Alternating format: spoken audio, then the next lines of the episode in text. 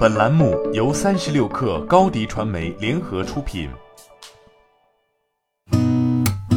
八点一刻，听互联网圈的新鲜事儿。今天是二零二一年十二月十五号，星期三。你好，我是金盛。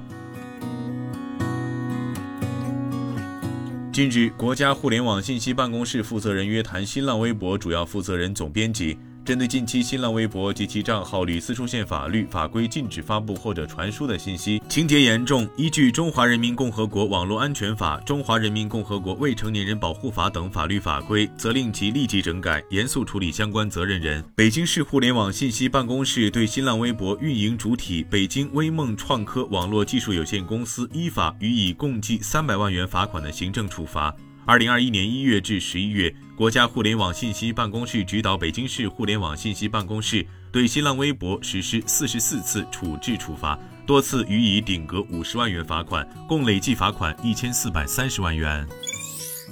据央视新闻报道，中国消费者协会五十款 App 账号注销及自动化推荐退订测评报告显示，在是否可以顺利注销 App 账号方面，有二十款 App 存在不同程度问题：一是未注明注销条件，二是注销条件设置不合理，涉及的 App 为滴答出行、百合网、淘宝、饿了么等。三是注销流程设置不合理，涉及的 App 为腾讯视频等。四是经人工审核方可注销，但人工审核存在无人受理、承诺时限过长，超过十五个工作日或者承诺时限不明的情况。五是无法通过 App 直接注销。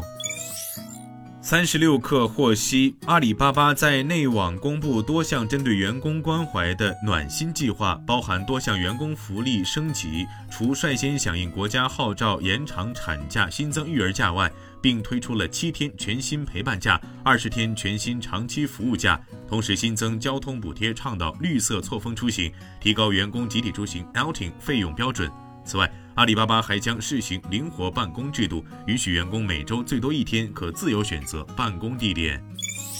针对近日有媒体报道雷军退出多家小米关联公司的消息，小米集团公关部总经理王化回应称，就是正常的变更。王化称，雷军今年的精力主要放在了造车相关的事务上面，高管们已经可以分担相关的一些工作和职责。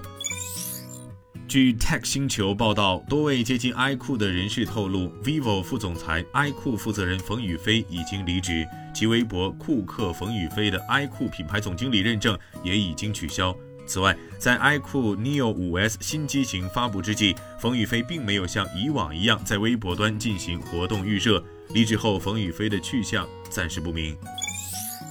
据新浪科技报道，Meta Platforms Incorporated 是 Facebook 的母公司。最新消息显示，Meta 花费六千万美元从美国地区银行 Meta Financial Group 手中购买相关商标资产。按照 Meta Platforms 新闻发言人的说法，在公司更名之前，已经与 Meta Financial 有过商讨。Meta Platforms 目前的估值约为九千三百三十亿美元。